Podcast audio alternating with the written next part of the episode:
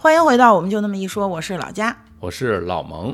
哎，今天这期节目呢，咱们来聊聊说谎这件事儿。谎言啊，对，就那意思吧。嗯，反正就是我们在养育孩子的过程中，基本上都会出现的一个问题，就是孩子撒谎了怎么办？而且我觉得这个事儿其实也不仅仅出现在孩子身上，是吧？对于成年人，有的时候也会有一些撒谎，比如说你的朋友、你的同事，甚至于你的老公，是吧？对你撒点谎什么的啊。咱们现在就来今天。着重的说一说，因为不好的目的和不好的动因去撒谎了，或者是最后他呈现这个结果，就是说他撒谎了啊，那是怎么来的？怎么办？怎么解决？啊，我给大家分成三个部分，一会儿给大家好好讲一讲。嗯嗯嗯，我我突然刚才不好意思，我 A A D H D 犯了，我想起来你刚才说撒谎那个事儿，我突然想起来，豪斯原来不是有句名言吗？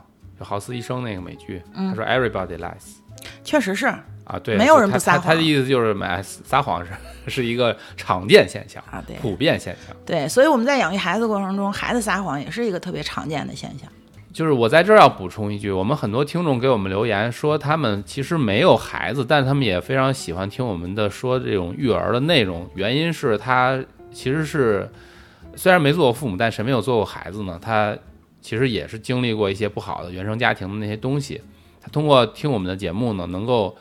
找到这个根儿在哎，原因在哪儿？所以你自我修复，对对，通通过这个呢，就自我成长、自我修复起起到这么一个作用。但是我们提到了一些父母的一些问题啊，因为他们的各种局限性或者年代啊，或者各种各样的原因，导致他们那样对你，这个是一个事实，无法改变。那么我们说的这个目的，并不是为了说你听完之后说，哎，我可知道这锅甩给谁了。然后就结束了，并不是这个，我们是让你发现这个问题，就查出病来。体检的目的是查出病来了之后去治疗。你知道这个病成因了之后，你能够坦然的去说，我该我该吃啥药吃啥药，对症下药，然后把自己治好了，这个才是真正的目的。对，那我现在就开始说第一趴。这个第一趴这个现象呢，它是更容易存在于年龄偏小的孩子，比如两岁到十二岁之间吧，我觉得。他撒谎的原因大概是因为他分不清楚现实和想象，或者说呢，他分不清楚。十二岁还分不清楚？不是。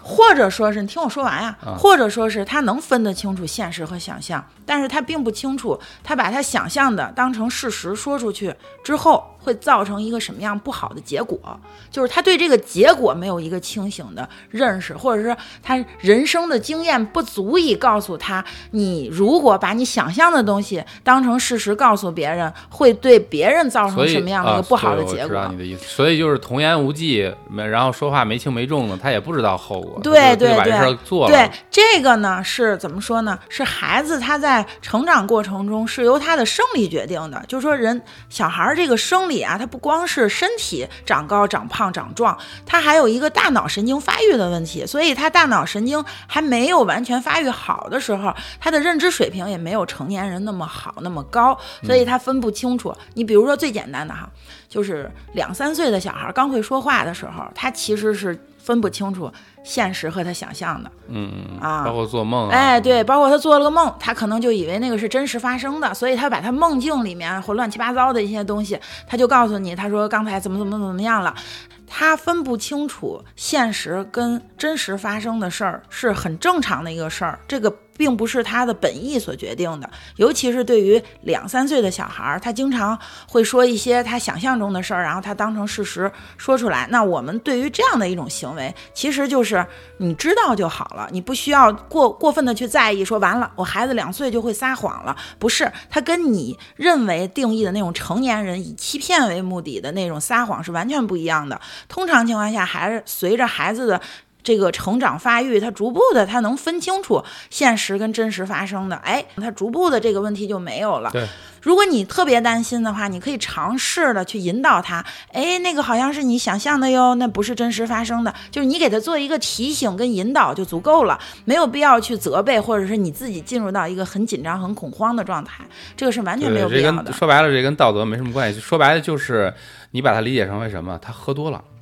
对对对，他大了，是的，过了他睡一觉，他好了，对对对，酒酒劲儿下去了，自然就不你这个比喻比的非常好，所以你不要因为这个他喝大了以后的这个，就说白了酒后失态，你不要因为这个去责备他。对对对，然后还有一种情况呢，就是像老麦这种年纪的，就五岁多不到六岁的小孩儿，他其实已经比较能分得清楚哪些是他想象的，哪些是真实发生的了。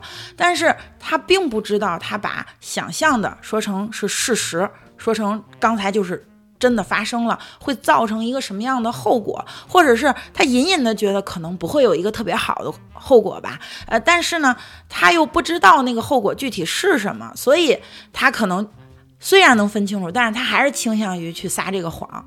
那我给大家举个例子，就非常有意思，就是前一段时间。他就跟我们说呀，他说啊，以后你们不用给我准备早饭了，我们学校是是提供早饭的。我就觉得非常奇怪，我说是吗？我说那你在哪吃啊？他跟我说的有鼻子有眼儿，他说我就去那个啊，我们学校有一个地方叫 cafeteria 啊，然后我就去那里吃。我说那你吃什么呀？他描述的特别详细，他说就是那种 mini sandwich 啊，那个里面还有什么火腿片儿，有什么芝士，然后还有什么什么酱，说的栩栩如生，说的就什么还切成什么小方块儿，绘声绘色，然后上面还有一个什么小叉子插在上面，然后一口就能吃完。我说呀，这么贴心啊！我一听好像也确实挺像早餐的，而且是给小孩吃的，全对上啊，什么还一人配个小果汁啊什么的，就反正说的。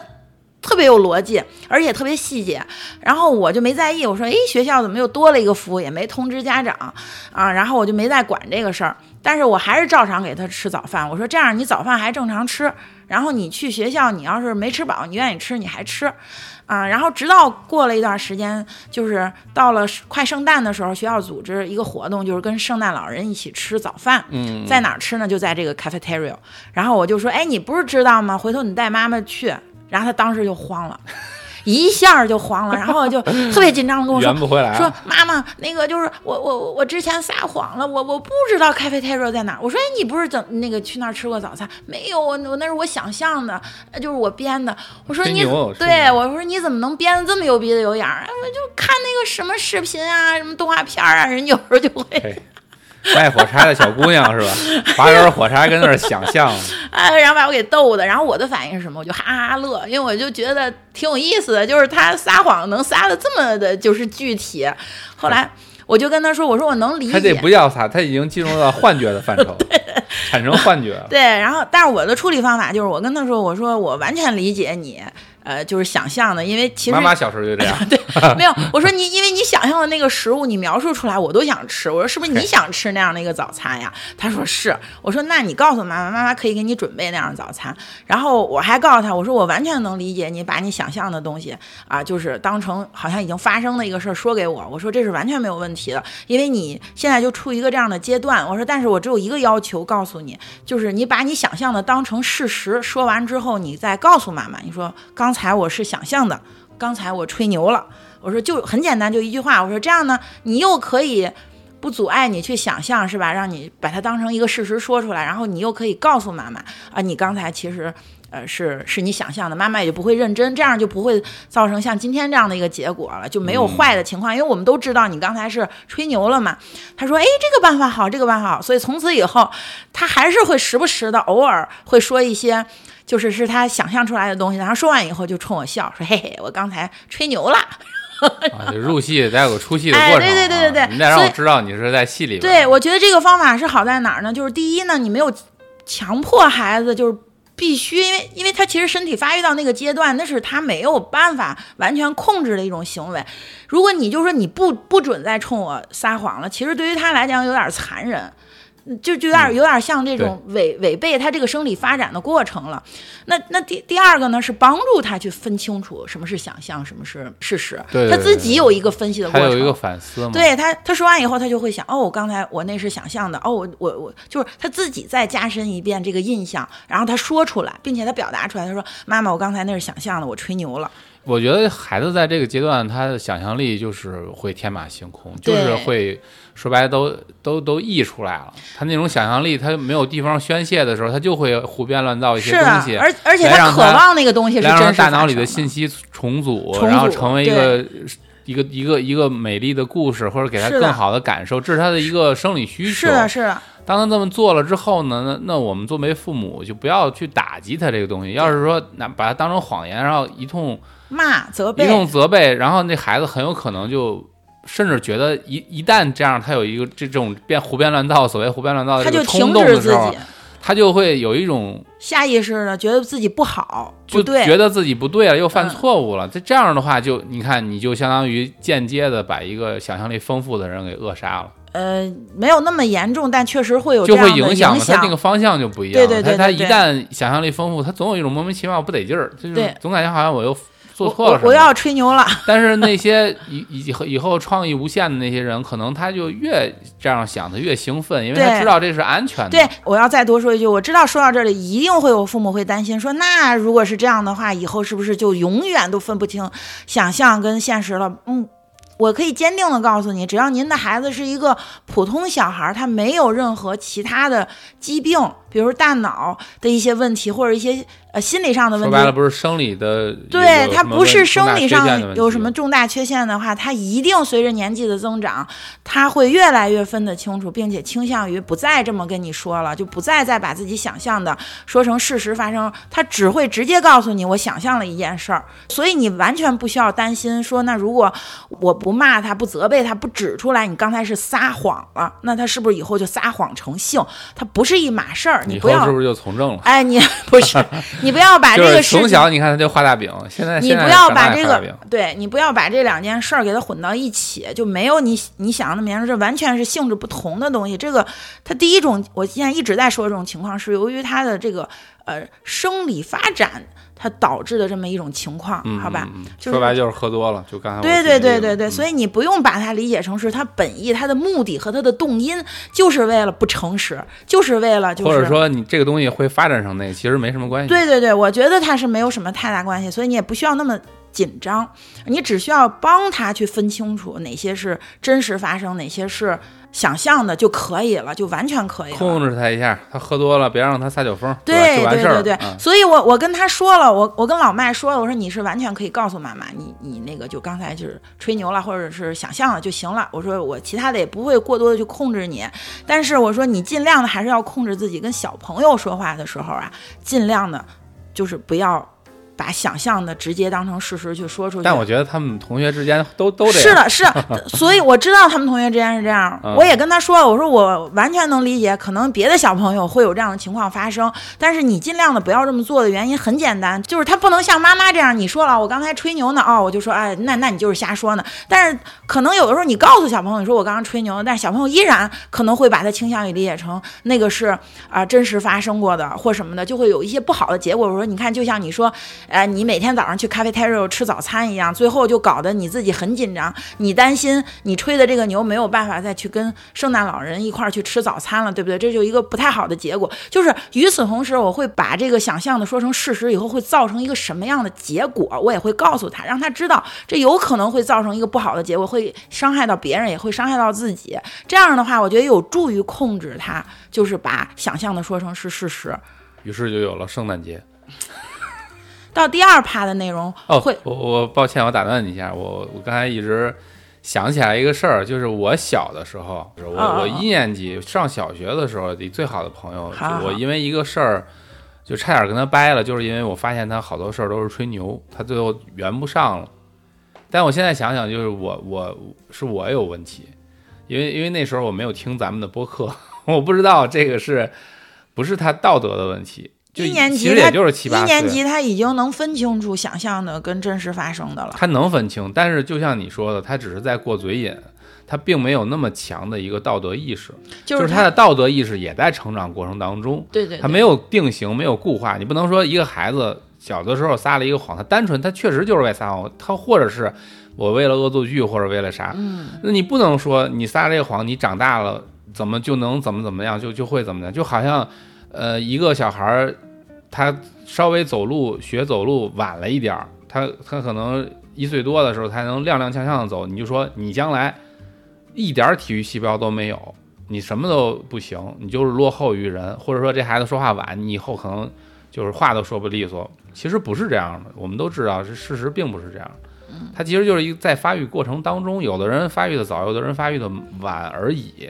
就我们不要过于紧张这个事儿，就是反正我就突然 想起来，我有点误会那个。是我们不要过于紧张，但是我们也要明确的告诉孩子，是是是你这样做会有一个什么样的结果，也他就没有你想的那么严重，但是他也是一个问题，你要把它指出来。对，你要把它指出来，嗯其实就够了。就是说，你不要过分的去紧张这种情况。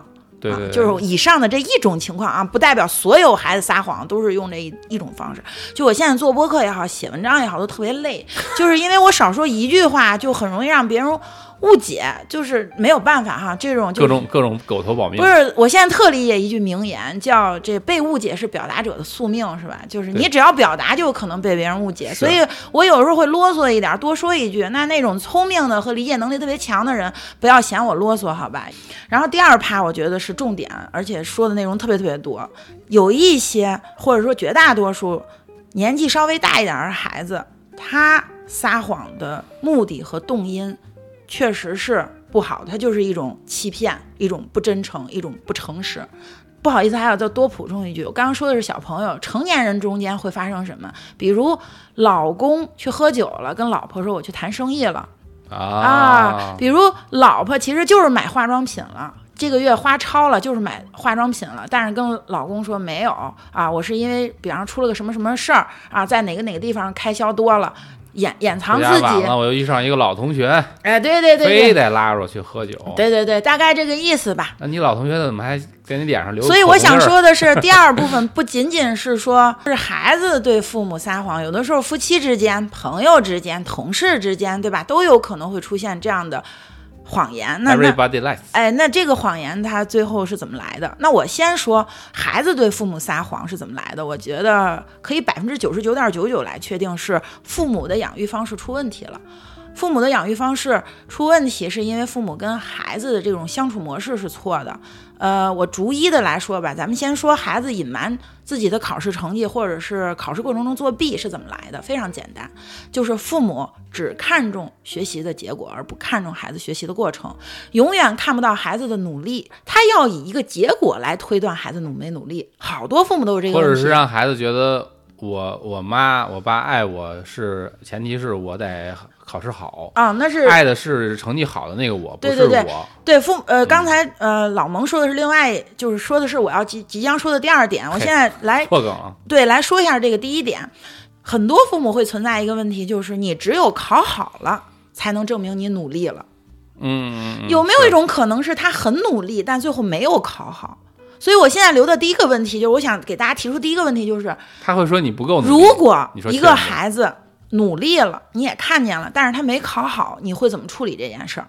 你是给他一个抱抱，跟他说我们继续努力，给他一个抱摔，我们继续加油，还是说，就像刚刚老蒙说，你努力的不够，你根本没有努力。对，有的父母就直接去否定孩子的努力我。刚才说你怎么那么笨？我我我跟你说？对，我说这个我要作为一个小孩儿来讲，我是无法忍受的。就比如说我明明努力了，但是因为我在这方面就是不如别人，就是别人学的比我快，但我可能付出努力比那些考得好的人付出的还要多，但是我最后就是没有考好。在这种情况下，父母否认我的努力，他说你就是没有努力，或者你努力的就是不够。我是什么感觉？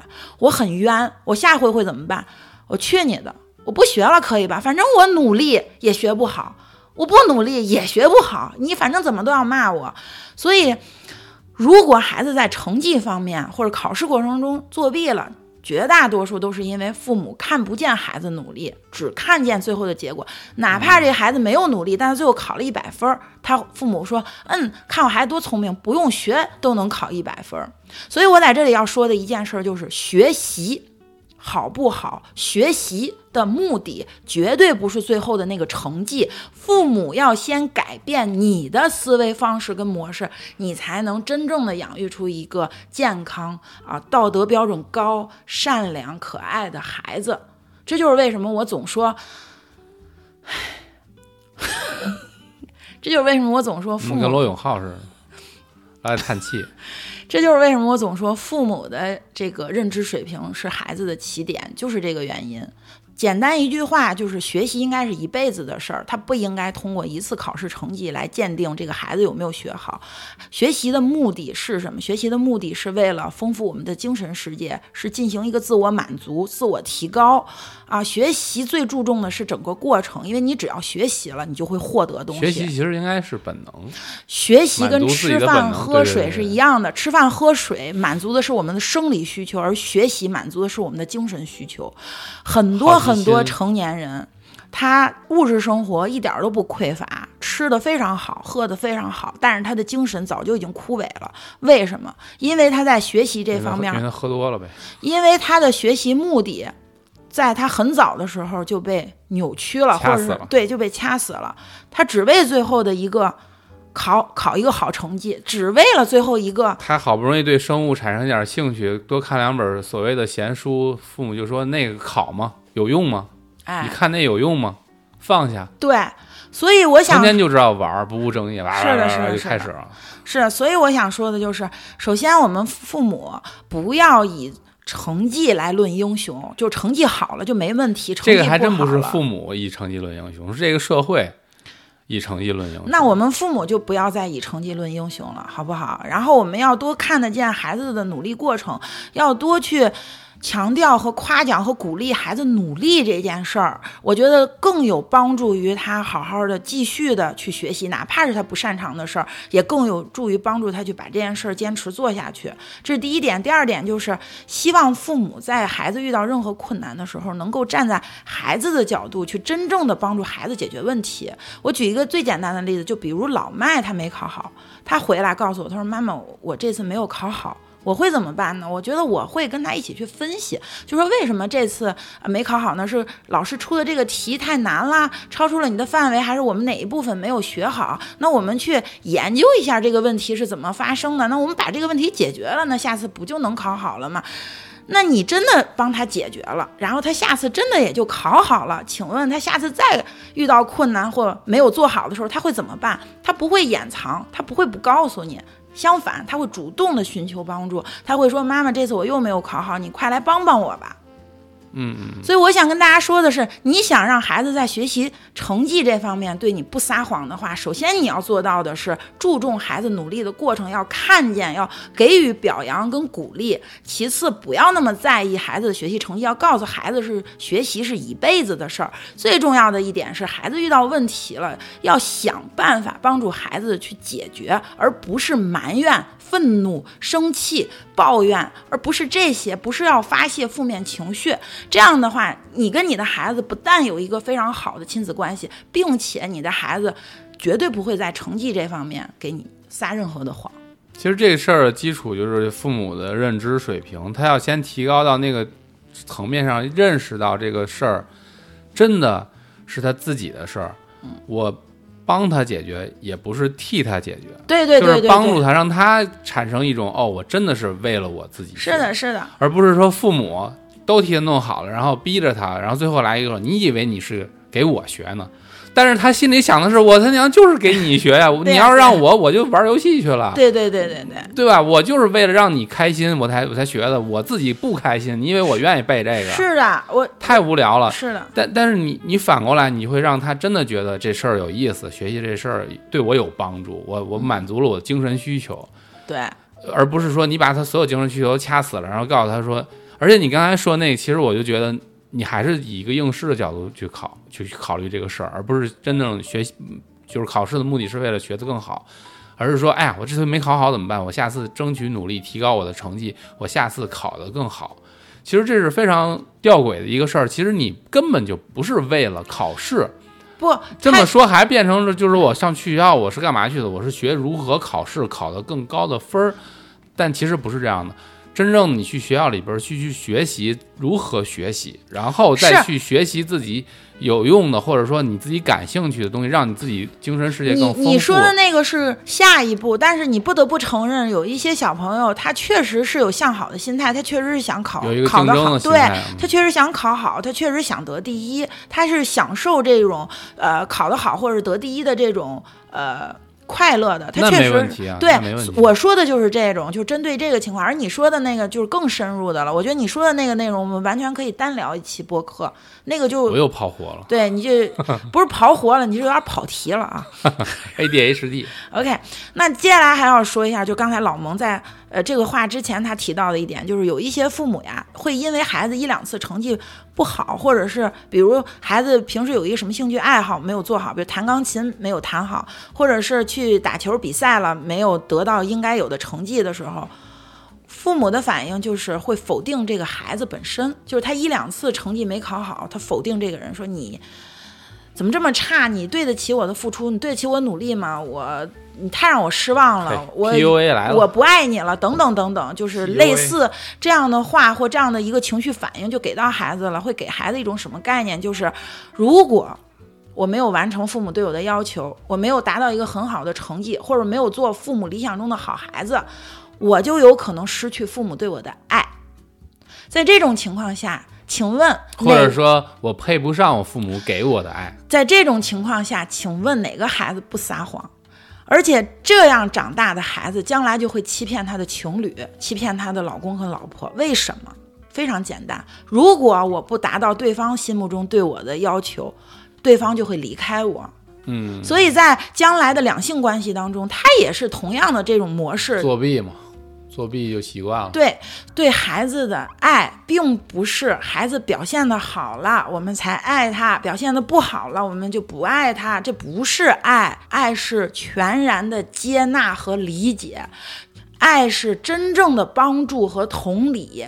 当一个人遇到了困难和问题，如果你真的爱他，就请你站在他的角度想一想他的遭遇，想一想他为什么会有一个这样不好的结果，真心实意的拿出你的经验和知识，去想办法帮助他成长，帮助他进步，帮助他变成一个更好的人，而不是站着说拿手指着他说你完蛋了，你。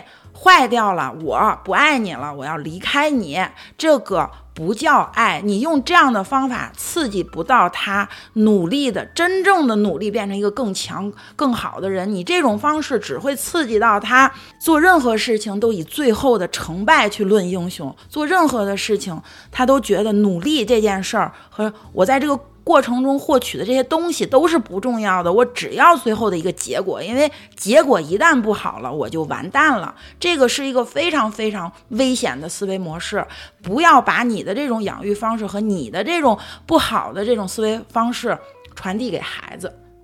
嗯，而而且是最坏的地方是在这个过程当中，他就不会怎么想着去争第一，而是想着。怎么能够避免自己不得第一？他说说白了，他干啥都是避害，都是避害，避免我我父母离开我，避免他们不爱我，避免我变成坏孩子，避免我考的不如上一次，对，全是在避免。对，所有都是都是下下唧唧，然后永永远处于一个特别焦虑的一个状态。对，所以这就这还有啥意思？这就。这就是我接下来要说的。当孩子抽烟了、喝酒了，不告诉你；当孩子明明去打游戏了，但是他告诉你我是去跟同学学习去了，就是这一系列的撒谎呀，基本上都是这个原因引起的。所以这种类型的孩子对你撒谎，或者情侣对你撒谎，一定是你做了什么。或者是啊，当然了，情侣撒谎就不是了。你不一定为对情侣做什么，但是情侣可能会对你撒谎。这个是他小的时候，因为爸爸妈妈这样对他，所以他已经形成了一个这样的条件反射。一旦他觉得我如果跟你说真话，就会有一个不好的结果，他就倾向于我撒一个谎，这样至少现在这个事情就可以好好的过去了。长期被打压之后，他其实心里边是瞧不起自己的，或者是自卑的。他认为我是不好的，所以我要把自己伪装成好的。嗯，也有这这样一旦开始了之后呢，他要维持这个形象，他就不断的去撒更多的谎，去圆自己的，就是说白了，让自己不要塌房，让自己形象不要崩塌。是我我要维持我的这个光辉伟大的形象，正确的形象，所以就越来越虚伪，越来越就卷起来了，跟自己卷起来了。于是到后边可能就真的破罐破摔，就自暴自弃，就变成了一个坏人。但实际上我们也知道，有的时候一些善意的谎言是适当的这种，其实说白了就是难免的。嗯，有的时候我为了你面子上好看一点，我就不能说我的实话嘛。比如我不喜欢你，我就发张好人卡，就哪怕拒绝别人说我说你你是好人，但是我好像咱们俩不太合适，嗯，但实际心里想的是什么，他也不能直接跟人家说，对对吧？这不是最基本的礼仪吗？然后父母，我觉得要是那样去教育孩子的话，最后出来的最差、最坏的结果，应该是我刚才说的那个。其实他内心是瞧不起自己的，或者他觉得他自己就是差的。他其实他做的再好，他也觉得我这我这个其实是假的。啊，他知道他哪怕真的做出了一些成绩，他其实内心他没有自信的。啊，他没有办法真正的自信起来，对，因为要求严格的父母呀，他不可能是就是共情能力特别强各，种鼓励你的，他一定是你这次考好了，他就说，哎，这次还行，还不错哈，就到头了。我觉得大概率就是你你你可得保持住啊，你可得谦虚啊，你别乐啊，乐极生悲啊，就各种告诉人乐，不要乐极生悲，最后人家就不乐了嘛，就这么结果。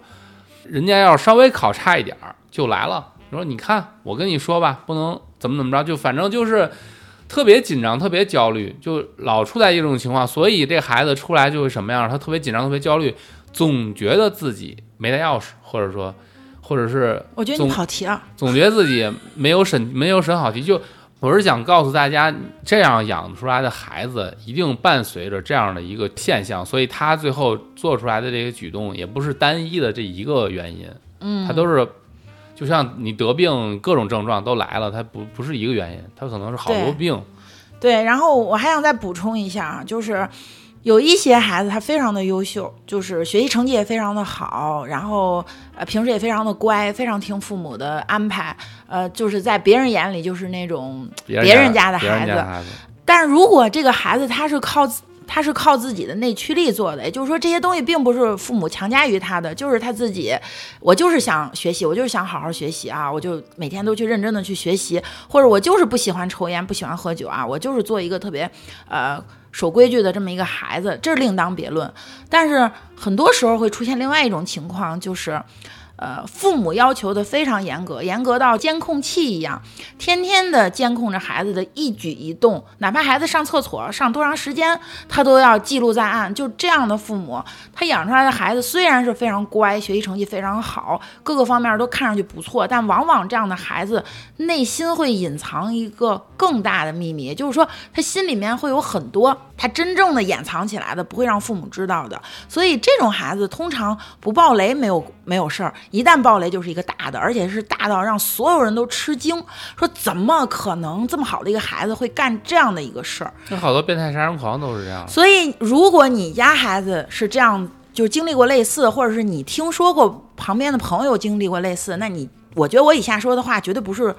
独断，我觉得基本上就是一个事实。这样的孩子通常伴随的就是一个相对来讲行为举止还有思想意识都比较不符合常理的一个父母，就是他自己这个父母一定是极度焦虑、极度紧张、压力非常大、非常严格、控制狂，控制狂，或者是是自恋，有自恋型倾呃有什么说有自恋倾向的这种父母，他通常就会这样对待孩子，而孩子就会是这样的一种行为，并不是说只有那种特别明显的不良少年啊，他喜欢撒谎成性、撒谎精，他有的时候在一些表现特别好的孩子身上，他也会隐藏着特别大的秘密，他不会告诉父母。但这一切的一切，最终其实都指向了父母的养育方式是有问题的。所以我一再的强调，就是我们一定要。打起十二分精神来。如果我们是父母的话，我们就要学会自我批判、自我反思，就要自我成长，活到老学到老。对，做父母也是一样的。就很多人喜欢在网上说啊，谁不是第一次做父母呀？我也是第一次做父母，我也不懂呀。是啊，不懂很正常，我也不是什么都懂。但是我们要学习啊，我们不能因为说我也不懂啊，然后就停止在这儿了。因为我也不懂啊，所以我就有有道理了吗？没有，就是我们要不断的努力提高自己，然后去学习，然后避免这些错误。才能真正的养育出一个好孩子。其实最主要的第一受益人，其实还是我们自己。当你想明白这件事儿、这些事儿之后，也许你就会做一个啊特别正直善良，或者是能够相对约束自己行为的一个成年人了。这个也是我们做这些播客的一个目的，对吧？嗯嗯好，那我现在就来聊一下第三部分。如果呀，你想养育一个特别诚实善良的孩子，你首先得做到诚实善良。父母的言行是孩子最好的一个学习对象。如果你不够诚实善良的话，你尽量别管你孩子也行。我就是处于这种人，我觉得我挺诚实善良的。OK，然那我们家人不怎么管我。我想说的是，有一些父母，其实说有一些，我觉得都有一点儿谦虚了。应该是我身边，反正我我的经验是这样，绝大多数父母对孩子说你不要撒谎，其实是没说完。我觉得他们教育孩子的是你不要对我撒谎，哎，再苦不能苦孩子，再骗不能骗父母。哎，就是你不要对我撒谎，你只要不对我撒谎就 OK。你其实有一些父母甚至底于线非常低。有一些父母甚至是鼓励孩子做一些所谓的偷鸡摸狗的事儿，或者是占别人便宜的事儿。他觉得孩子做这，哎，你看我孩子多机灵，多敏捷，反应多或者是孩子。没这么做的时候，就说你聪明，但是你不够机灵。哎哎，这种事儿应该怎么怎么着。下面我来举一个现实生活中经常会发生的一个例子。如果说你没有见到过这种行这种行为的话，那只能说你生活的环境非常好，我羡慕，好吧？我说一个经常我能看到的一些行为，嗯、比如孩子去吃自助餐，人家上面写的是六到七岁啊，是一个。比如说付费标准，三到五岁是一个付费标准。他的孩子明明就已经是六七岁了，然后他又说啊，我的孩子只有五岁，那这样就可以少付点钱。明星一样，谎报谎报自己年龄。啊、还有一种情况呢，就是比如我们去一些游乐园呀，或者是乘坐一些交通工具，人家就会对孩子身高有一些标准要求，说你孩子比如超过一米二的，你就要付全票；如果一米二以下呢，就付半票。哎，那他孩子可能已经一米二一了。在这种情况下呢，他就说：“哎，你弯一下腰，或者是低一下头，就不到一米二，这样咱们就能付半票了。”如果这时候孩子说：“我明明一米二一了。”父母这时候可能就会说：“你怎么这么傻？你是不是脑子有问题？啊对吧？就是有没有这个现象，是不是一个比较常见的现象？那那我就想问，就是这样做的父母，那你教育你孩子的时候，会不会说你不准对我撒谎，还是说我鼓励你可以对我撒谎？因为妈妈就是一个爱撒谎的人啊，妈妈就不是一个诚实的人啊，所以你也可以做一个不诚实的人，一定不是这样的。就这样的父母，往往会非反过去特别担心他的孩子对他撒谎。非常紧张，他的哪怕他孩子说了一件真事儿，但是因为他觉得这个真事儿不太可能发生，他一定会怀疑你是不是对我撒谎了。为什么？因为他就是一个这样的人。就是贼贼看谁都像小偷吗。对我们作为父母，我们作为成年人，我们到底是怎么定义撒谎这件事儿的？你是觉得孩子对你撒谎不对，还是我们真的想教育一个诚实、善良的人诚？信的人，还是你觉得在现有的社会道德和标准之下，一个人如果诚实、善良，就代表这个人傻？所以我们尽量的让孩子去做一些违反社会规则但又不犯法的事儿，或者是在法律边缘来回来去蹭的事儿。你是不是会鼓励孩子这种行为，或甚至于孩子有时候做一些这样的事情的时候，你还会说：“我孩子真聪明，好机灵，好棒。”就是你是不是干过这个事儿？如果你干过的话，我也不知道说什么了。就我只能说，请你停止吧。如果你这样的话，那将来孩子他对你撒谎是一个太家常便饭的事儿了，对吗？说白上梁不正底梁歪嘛。那你对，那你怎么办？他其实是学你，你这个这个言传不如身教呀。你你嘴上说一套，最后你其实做一套，那肯定他也看在眼里啊。最后他也肯定就变成了你嘛。长大后他就成了你啊。可能我们小的时候接受到的一些社会环境没有那么的好，或者我们受到的教育也没有那么的好，导致我们对一些事情或对一些规则没有那么严格的去遵守，或者我们已经不习惯于特别严格的去遵守一些规则。那我觉得我们应该尝试改一下我们这个问题。如果我们又是已经是为人父母的话，不要再给孩子树立一个这样的形象了，不要再做这样的事儿。明明就是你故意占了人家便宜，然后还要。表达成你非常机灵、非常聪明的，这个是我觉得是没有办法接受的。就是有些我觉些得是社会环境造成，比如说那社会环境，它就是会卷到你，如果不去抢、不去挤，你永远过不去。比如这马路，我如果按照灯走，就没有人让我，我就过不去，我就真能在这儿站一下午，过不去。是那这时候怎么办？是我 这时候你应该掉 掉头，你想法 赶紧离开那个环境，搬家，对有多远搬多远。如果你现在处于的环境是一个相对比较公平，然后比较讲究原则，大家都比较遵守规则的情况下，也就请你不要再去打破这个规则了。就收，对，你就适当的收一收。不要卡 bug，然后还沾沾自喜，是的是的比谁都聪明。是的，不要不要这样子。这样这样你不行。你这样子，你你教育出来的孩子，你养育出来孩子，一一定耳濡目染嘛，他会受你的影响的。第三部分其实是更更想跟这些爸爸妈妈们说，说我们作为成年人，我们先规范好自己的行为，不要在孩子面前两面三刀。就是你学习成绩不能对我撒谎，你出去玩了不能对我撒谎，但是妈妈带着你啊，就是出去可以对社会撒谎，这个会给孩子做一个非常非常不好的示示范，将来后果是什么我就不用说了吧，大家都是成年人。还有就比较讽刺的是，自己看盗版盗版的育儿书 来教小孩儿，哎，这个就诚信做人，这其实这个是非常讽刺的一件事。哎，就诸如此类吧。我觉得这样的事情可能在我们成年人里面也会不少发生。但我就想说，这期节目给大家做一个警惕。当然，我并不是在指摘，或者是说，呃，站在某种道德呃高地上去批评这些人，我不是这个意思。我只是提醒一下，有这样的一种情况。如果你也是的话，我们都一起改一改。我们只要明天比今天做得更好就可以了。我们教育小孩也是这样，我们对待自己也是这样。那就本期节目就到这儿就结束了，我差不多该说的都说完了。如果还有一些需要补充的，在以后的节目里想到了再提，或者是我会发一个社区帖子，然后把我在节目中没有提到的点再提出来。拜拜。拜拜。